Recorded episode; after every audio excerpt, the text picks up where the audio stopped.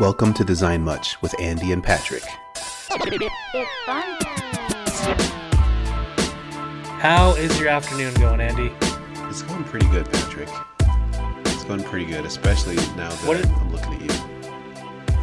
Oh, it's, it's beautiful, huh? When we get to see each other over the uh, internet It is again. beautiful, yeah.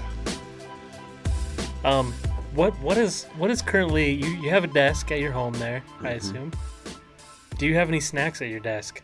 Right now, I don't have any snacks at my desk. I have Nothing? I have water and some chapstick. Would that be some kind of? You don't eat chapstick though, do you? I don't typically eat chapstick, but if I had to, if I had to, it's maybe something I would reach for. That's just that's what I'm saying. Like right now, I don't have any snacks. Is that water? Is that water say a sparkling water, with a a hint of a flavor of some kind that's exactly the same? it is not. Um, I have I have some No? downstairs, but right now it's straight up water.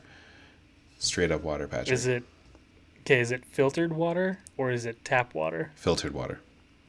Okay. It's actually like um, so. There's a water store. We have those like those water container things, those big jugs. We have one of those water dispenser machines, and so we get Oh, those yeah? filled up, filled up, and um, so I'm drinking that water. So it's like very much filtered. yeah. So it's very crisp and clean from a from a creek somewhere That's right. high up on Mount Olympus. Yeah, yeah, exactly. Do you have a Do you have a refrigerator with a water dispenser? Um, no, so the water dispenser does do hot and cold, so it, it gives us the Oh, cold okay. water anyway. So So you don't need the fridge. You No. need the fridge water. No. That's good.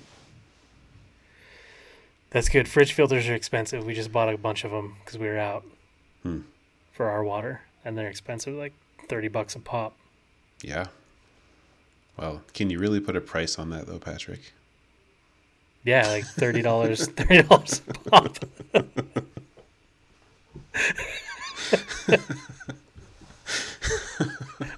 just, I just told you, Andy.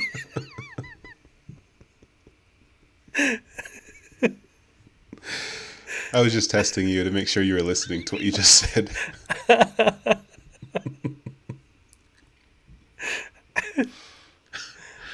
But I've been drinking. See, I've been drinking these mini, mini Sprite cans. Mini Sprite cans? That's awesome. Yeah. I showed you. So maybe our audience can somehow see it. I don't know. Um, that's what I got. That's sweet, man. See, Trying to do one a day. the, my water container right now, I don't know if you'll recognize this. Oh, nice. it's yeah. a, a canopy cup. it's a canopy cup. Yeah. That giant, that giant forest one that. that's like, it's like ten pounds Yeah. without anything in it. yeah. Well, you got to get your workout while you're taking a sip, right? Yeah. But yeah, shout out to the, the Canopy marketing team for making these these sweet canopy cups that I got a while ago. Yeah. It's pretty good, man. Pretty Yeah. good. Pretty good cups. I have mine somewhere. No, I don't have that one. I've got that plastic one that says canopy on it somewhere. I'm looking around. I don't see it anywhere, Hmm. but it's it's around here somewhere. this is a great topic for the podcast, by the way. What's what's on our desks at What's home? on your desk? Yeah. So yeah, I don't have any snacks right now. I just wanted to give you my full undivided attention. You know. yeah, I have chocolate covered cashews Hmm. Cashews. because I though? don't want to give you my undivided attention. Yeah, cashews. You should have done almonds, man. Was this going to be a debate? Yeah, the ca- almonds are cashews are Almonds great. are. Are you sure about that? Yeah, I'm sure cashews are not great. Man, this is gonna get. This topic just blew up all of a sudden. I'm so offended right now. They're You really don't like not. it. Where in your rank? What are your top five nuts? Okay, top five. I can't name that many nuts. Top five. Top top three. we Um, can't do two, but top three. do peanuts count as nuts? They do, right? They have nut in the name of them. Yeah. I know. I just I don't know. Um, I would say peanuts are my number one. I would Yeah. say almonds are my number two, and that's it, man. That's it. Yeah, that's it. No Brazilian. No Brazil nuts. No. No. uh, no walnuts. No way. Don't like walnuts or No cashews. cashews? No, man. no.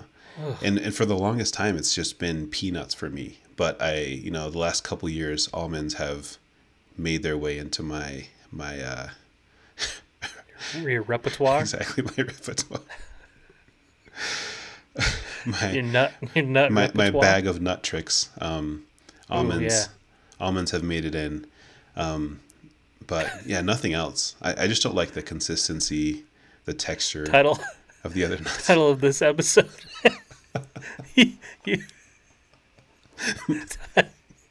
Andy's bag of nut tricks.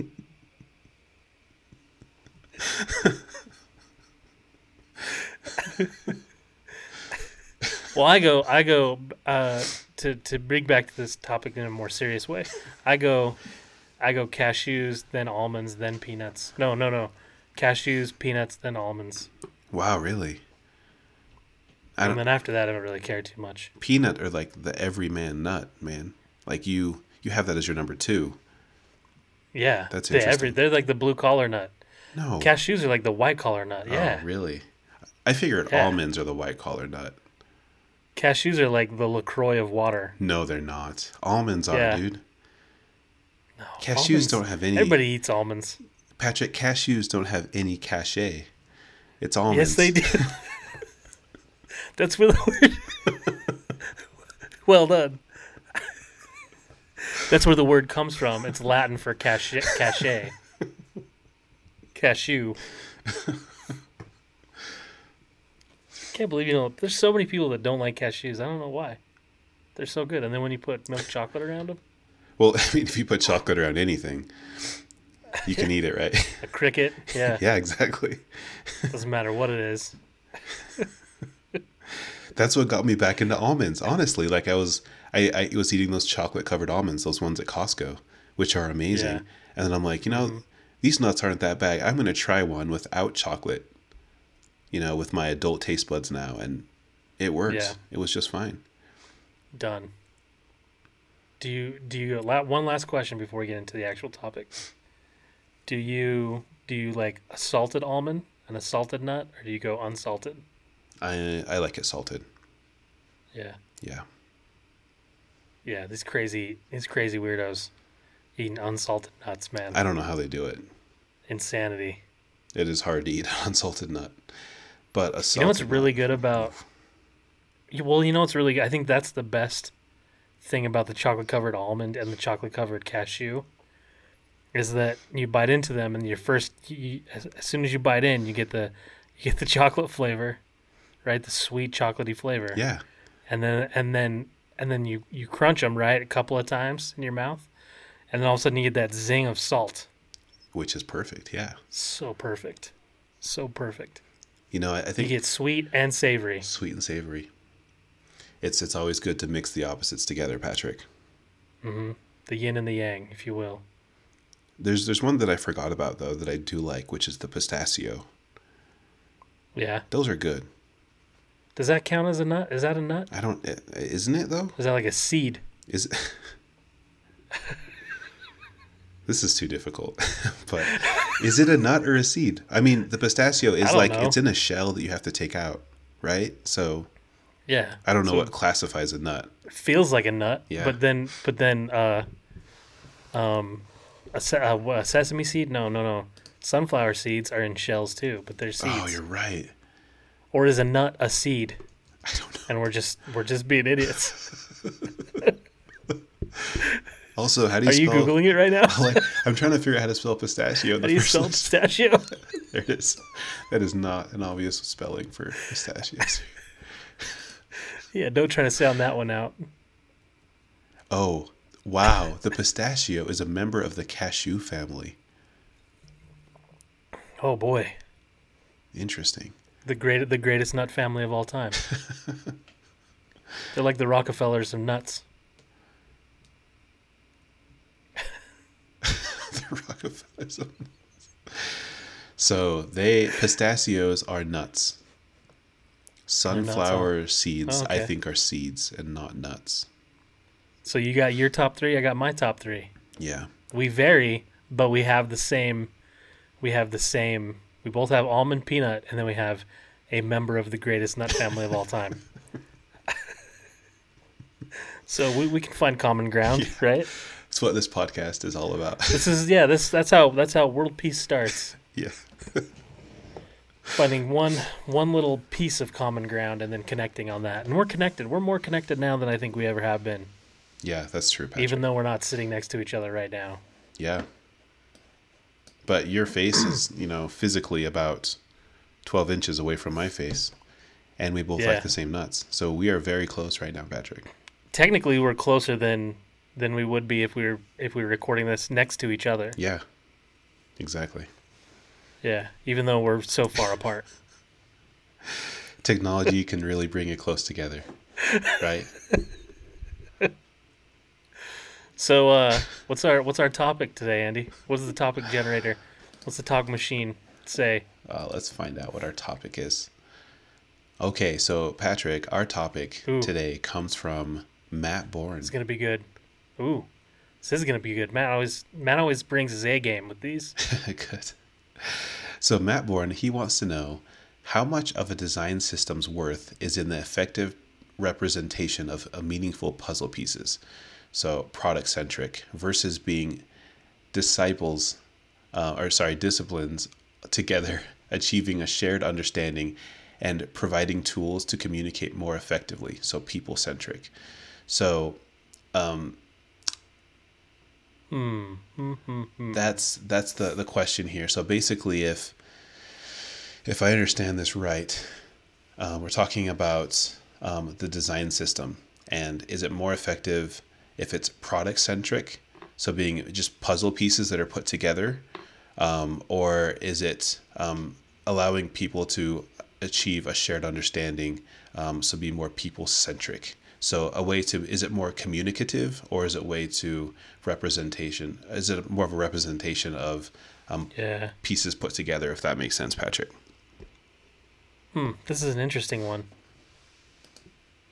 Off the top of my head, I'm gonna say it has to be a balance of both. And I know that's a cop out. Yeah, it is. It's totally cheating.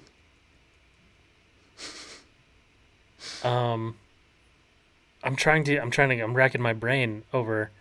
It's hard to know what successful, what a successful, or an effective design system, I th- like is, what it's used for. Yeah. So let's Because I think I think its use can change too, right? Definitely. And I, I think it might start out to be a product thing, honestly. Um, so let's, if we, and we've talked about this a little bit before, if we talk about like the life cycle of a company um, and what a design, how a design system fits into that. Um, when a company starts out and they hire, you know, their their salespeople, their developers, and they, you know, finally get around to hiring a designer because they realize they need a designer um, that designer can either take the time to um, to just you know start designing things or start designing a system of things um, so that they can reuse those components in the future. Um, and I think I, I guess what I'm getting at is I think it kind of starts out as a more of a product centric thing.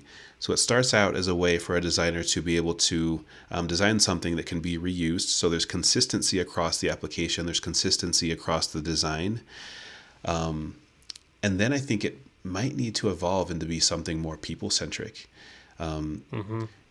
I think you might need to have, as you said, like a little bit of both. Like it, it does need to be um, a way to communicate what what the tools are of the the product. Um, but I think it more starts out as like I'm designing a bunch of form fields, the or the inputs, and they all need to look the same. Otherwise, if I'm a designer, I work on one project and I design an input field, and then I work on the next project and I design a different input field, and it's not the same thing, and users are going to be confused, um, and this the whole um, design doesn't make sense um, from one workflow to the, to the next. Um, that's inconsistent and it's weird and um, it doesn't have a good feel for the users. So they're going to start out with I, I need to make a bunch of puzzle pieces that I can put together to make a design that works across the entire um, product, right?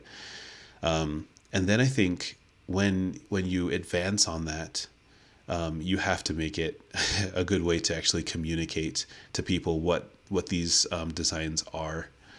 Um, so basically, like this input field needs to look like an input field. It needs to function like an input field, um, and it needs to communicate to users that, um, yeah, this is you're supposed to enter text here. Or you're supposed to do a drop down here, or you're supposed to um, select a date range or something here. So. Um, I think th- there are some of those things that go together when you're building it for the first time, but I think it might start out uh, as a puzzle piece. What are your thoughts on that, Patrick? Um, yeah, I would agree. I'd agree with you on that. I think, um, yeah, I think they all start out as a UI kit on some level, Mm-hmm. right? At least at every company I've ever been in, it's like, oh, we need we need some kind of kit so we know what buttons to use, and it starts out very, um, very, very uh, elemental, right? I mean, it's the whole like atomic design principle. It kind of starts out that way, I think Yeah, and then it and then it evolves that that becomes once you start building more complex systems right with more people involved then it has to start communicating design principles it has to start like it has to communicate those certain things for reasons why purpose why all that kind of stuff and this is why we do this this is why we made this choice um, i think too it probably depends a lot on the size of your company okay. because it because a UI kit is probably not going to be as effective in a company where you've got 400 developers. Mm-hmm. Like I think I think it has I think at some point it has to communicate to the engineering team and to your design team and to your product management team like more than just style. I think it has to dictate how things are architected, how things are built, what you know, what what accessibility means across the application. Like Yeah. it becomes more of a, a communication point that way when I think you have lots more people involved because you hire new developers, they come on board, and you know they're going to do the same thing that a designer does. Is they're going to start to create their own thing. And if it just if you're just if it's just puzzle pieces to put together from a product standpoint, they're gonna they're gonna be in there like wondering why why do we do this? Why can't we use this other thing from a different company? That kind of thing. Yeah. Yeah, that's a great point. So I think I think it's a community. I think it's I think by need from a I, I think by need um it's a product thing. I think that's why it starts. Mhm. Right? Kind of what you were saying is like I think I think if you're a company, you're building a company at some point you go, do we need a design system? Do we need a style guide? Do we need something? And the need is because it's from a it's from a consistency like you brought up. It's from like a this is our product we need to keep things consistent standpoint but then i think but then i think it quickly morphs into it it's a it's more of a communication hub Yeah, that's great. No, I really like that. So, um, and, and that kind of I think speaks to what he was talking about too in this question. So how does it how does it bring disciplines together and achieving that shared understanding? So yeah, it's not just like what I was saying, um, communicating to the user, um, but it's also communicating um, across um, organizations and departments and teams in your company, right? Um, In terms of how the product works. So that's really interesting. Um, and another piece to his question is um, how much of the design system's worth is one or two of those things. So I think this is something we can explore a little bit more as well. So is it is is the the product centric part um, worth more? Is it, is it more valuable than the the people centric part, the part that that communicates to everybody? Um, we we have mentioned that we we think that it kind of starts um, from product. Um, you know, product and UX specifically does own the design system typically, um, and the style guide.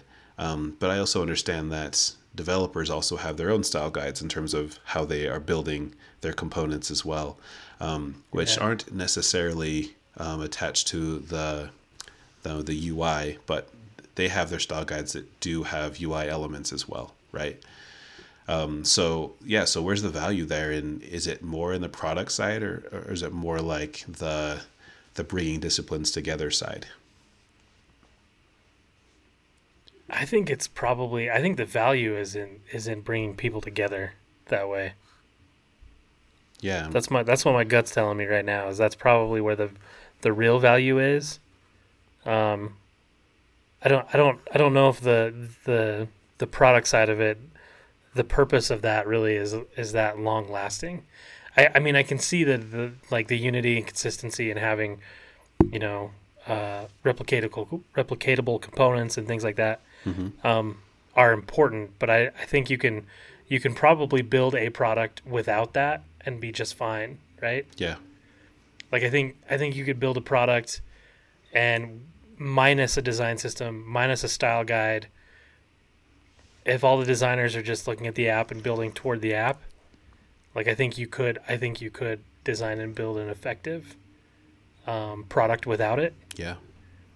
But I think at some point the communication of that is where is what is what the design system's supposed to solve, right? Like that's the real problem, right? I, I feel like it's kind of like when we do user research, it's like the want is a UI kit. Like if if you're the user, like the user wants something from the application, but it's not necessarily what they really need. But a lot of times, it's it solves like when we build something that they need, it solves both the want and the need, right? Yeah.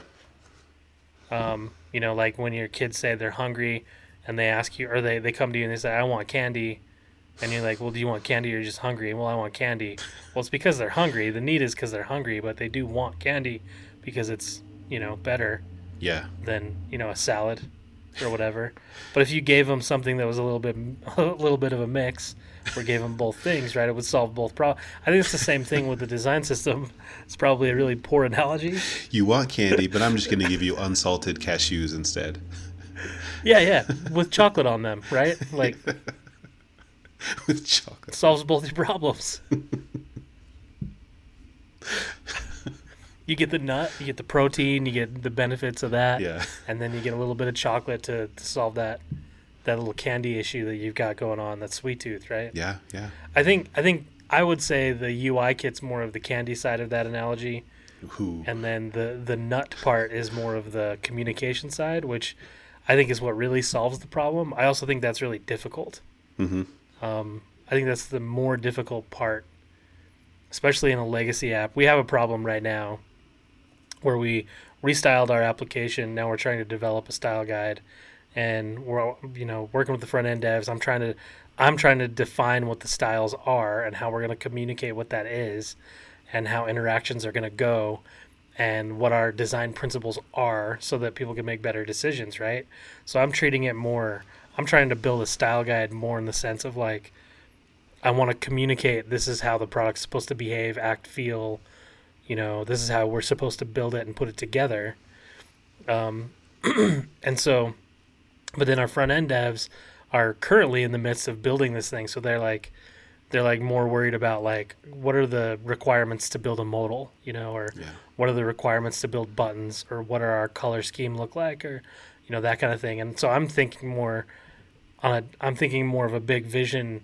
Uh, this thing has to communicate to people what everything means, and that's I think that's a difficult. I think that's a much more difficult thing to communicate and to build than than a UI kit. So I, I feel like, but that is going to solve. That's going to allow them to make their own decisions on a lot of things, right? Yeah. Like if those principles are communicated well, if those things are communicated well, then then they should be able to make decisions and not have to worry about such a restricted, you know, like oh, a, a button is only this wide ever, you know. But when I'm designing something, this button is like, it's it, I got to put it in this weird space that we're designing here, and it doesn't make sense to put this button here. So what do I do now, you know?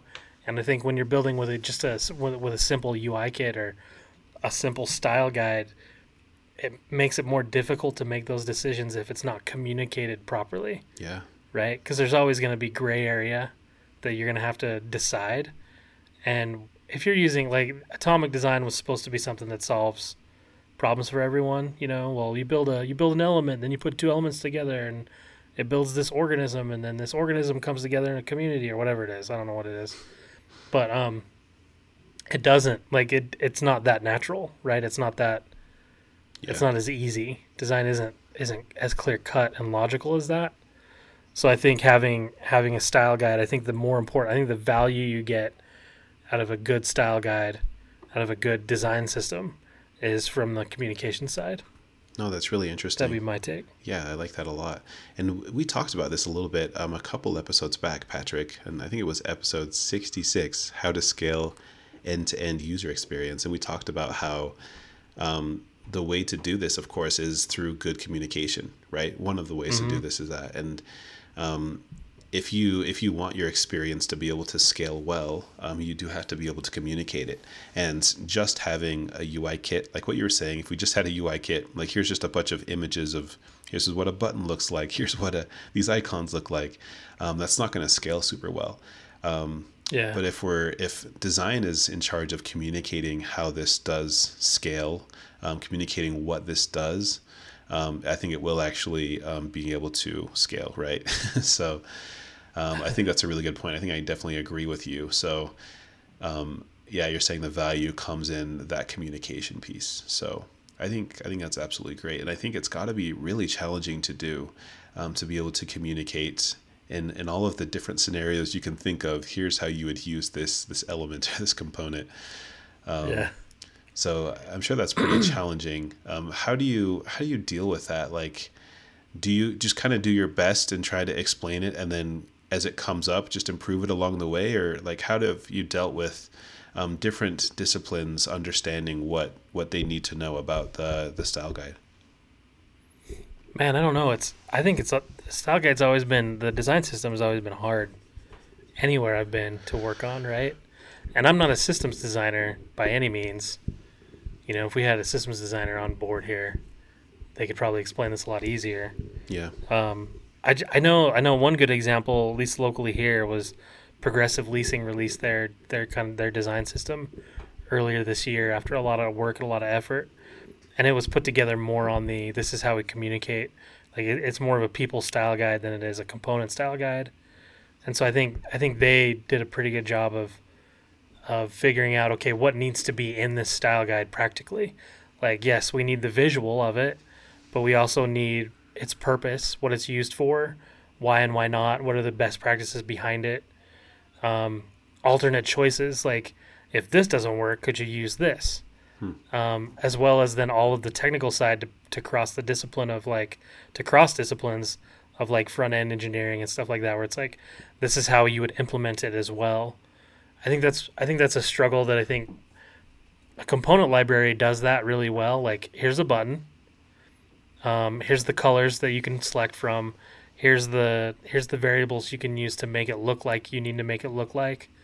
But there's no in a component library there's no it doesn't go beyond that. It doesn't say we use buttons for ctas there should only be one button on one cta on a page that looks like this and blah blah blah blah right? So i think when you're just putting puzzle pieces together like you could wind up putting a puzzle piece together where the view has three you know bright green ctas on on the page hmm that are confusing to the user right yeah, so I think I think that other piece is the hard part. That other piece is the other element that most component libraries are lacking, which is the why and the best practice behind it. And I think practically, I think a lot of good systems do that. Progressive Leasing does a good job. The one I've always really liked is Polaris. Does a fantastic job. Um, Shopify's Polaris. hmm They do a fantastic job of really illustrating and documenting how things look, what are the variations of those, technically what kind of code can I copy and paste to build something like that or how can I build it along with all of the reasons why you wouldn't put these combinations together, right? yeah, Um, and so I think they they do a really they do a really good job of of being a communication design system rather than just a component library. And you can tell that right off the bat because the component library is one piece in that design system, right? Hmm. It's not the design system; it's only one tab. So, um, you know, they go over all kinds. They go everything from style to voice and tone to everything, right? The reasons why we do this, best practices for everything.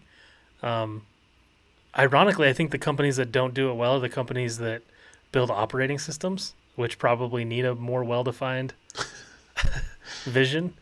But uh, I, I, I think I think Material is more of a component library in my mind, Hmm. um, and I think I think Apple's HIG is more of it's not a component library. It's almost the opposite of a component library, um, where it's just like here's all of our values and principles. Now, here's an example, go build it, kind of thing. Yeah, so it's like very. But I think Yeah. Yeah, and I think, I think that's kind of you know to to Matt's point. I think. I think they're both they both can be effective and be good, and can work well, but I think at the end of the day, if they're not actually communicating to everyone what's supposed to be being created or what's supposed to be happening or how to build things or even better yet how to make a good decision when I'm designing and building hmm. Then I think they're they're not effective right? So I think either approach probably would work fine. Like Google Google's approach was let's build a component library that we can share. Yeah. and so they did that and then they didn't they don't address inconsistencies. They don't address that those kinds of things. So when you're working with it and you run into a situation where you have to make a decision like should i use the the whatever dumb name they called snack bar to the toolbar whatever like these are both kind of the same stuff like which one should i use they don't address that they don't address any of that um so i, I don't know but I, I think i don't know kind of don't know where i was going with that I mean, they're they're interesting examples, right? Like both of those, um, kind of going either way on on on those two kind of um, cultures of a design system. So I think that's interesting to talk about. Awesome, yeah. So definitely sounds like like our our consensus is um, it probably needs to start on the product centric sort of thing, but you definitely need to have a really good um, people centric way to do it. So, a really good communication system versus just having like a design system or a component library. Because I, yeah I, I do agree with you. Like, I think the fastest way that that's going to be broken is if I just see a bunch of components. I'm going to take this and I don't know how to use it right. If I'm not a proactive designer and I want to like reach out to somebody to figure out how to use it, I might just use it. Um, and break it and use it my own way, and then all of a sudden I break a component of the design system, and that's how it, it might Yeah. morph in the wrong direction. Um, but on the other hand, if it's if I really easily understand how I'm supposed to use this, use this, how how we typically use this in an application, um, then I would be able to follow those guidelines well. Um, and so I, I think that's a, a really good consensus there on on this this question. Hopefully, we answered it for Matt. yeah hope so. It's both. Again our answer is a cop out. And it's both. But it's an important distinction right? It's it's there's an important distinction to make there. You could you could create one or the other very specific or you can create a combination of the two Mm-hmm. but i think either way i think i think in any whatever you do it has to, it's it's a communication device Yeah. the purpose for it is to communicate something, whether it's communicate, here's a bunch of puzzle pieces to use, or communicate, this is how we build a product, right? And the Mhm. reasons why. In either case, it's a communication device, um, and so it should it should it should be consumed that way. And the goal of a design system is not for the design team either. The goal of a design system is for all disciplines who are involved in making decisions around the product. So it has to, it should communicate effectively. Yeah, absolutely. Yeah, even like when when marketing is like, you know, building their website, they want to be able to see the components that are used in the application. Those could be similar in Mhm. some cases. So the website experience isn't so different um, to the actual in product experience, um, and also um, developers definitely want to know where these, um, how these things are being used, where they're being used, and why, um, so that they can use them as well um, when they're actually going to build those components, versus just looking at an image, right, of a design that that that their UX designer is sharing with them. They actually need to know the specifics on how this is built. Yeah. So, yeah, Well, and like even on PMs, any anybody around in a product, right? Like a product manager too. Another example would be a PM's writing an error message, you know, hmm to put in the application. You know, the developer asks them like, "What what is this error message supposed to say?" And they're like, "I don't know." You know, let's let's say, "Oh snap, bro, it broke." Let's say that. That sounds cool, but that might not be the voice and tone of the product. You know, and Yeah. so that design system should specify that, and they should know where to find that, right? So they're not having to to reach out. Whether that whether that means they they reach out to a systems design team to tell them those questions. You know, maybe you've got a whole team that's that's your design system hmm of people, or whether that's a document, or whether that's you know a pamphlet, or whether that's a website. Like you have to have something that's going to communicate to them those those reasons why, right? Yeah. Absolutely. Which is the design system. Yeah, do it, Patrick. I've, We got to build ours. It's, it's a nightmare. We got to build ours. I've never worked on one. Um, they they seem very very complex, like really hard projects to, to tackle. So, um, Well, especially on an existing product. yeah, like doing it. It's an much audit. easier to do it. Yeah. yeah, It's much easier to do it, especially on an existing product that's never had a style guide before, yeah, where everybody just did whatever they wanted to. That that's even more difficult. cool. It's a good topic. yeah, yeah. Thank Thanks, you, Matt. thank you, Matt, for sending this in. Thanks, Mr. Bourne. Um, we need we need more topics, right, Andy? Patrick, we Running a do. We're running low. The tank is is running almost on empty on, on topics. So Yeah. if you have a topic, send it in. Send it Send in. it to us. um, send it to us on any of the socials um, Twitter, LinkedIn, all that stuff. Right, Patrick? Yeah. Email it. Email, Email it. it. Topics at designmuch.org. Yep. Or you can go to our website, designmuch.org, and go to contact. Right? And you can fill in that thing. Give us a topic that way. Yeah, just t- Contact us. you get to decide what we're going to talk about. So, whatever it Yep. is, we have to do it. right, Patrick? There's no, there's, yeah, there's no, uh, we, yeah, we don't, we don't screen these things. We just, we just do them. okay, man. See you, Andy. all right, Patrick. See you later. Have fun. Bye. You want to know the best way to support the podcast? And I know you do because you made it to the end of this episode. That is, share it. Share it with a coworker, share it with a family member, share it with a friend, share it with whoever you want to, share it with a construction worker, share it with somebody, doesn't matter. Just share it. Um, a couple more ways to support the podcast, though. Go buy a t shirt over at designmuch.threadless.com and then wear it with pride. And then, lastly, to support the podcast, we need your topics. Use hashtag DesignMuchTopics on social media or shoot us an email at topics at designmuch.org or just go to designmuch.org slash contact and fill out the form.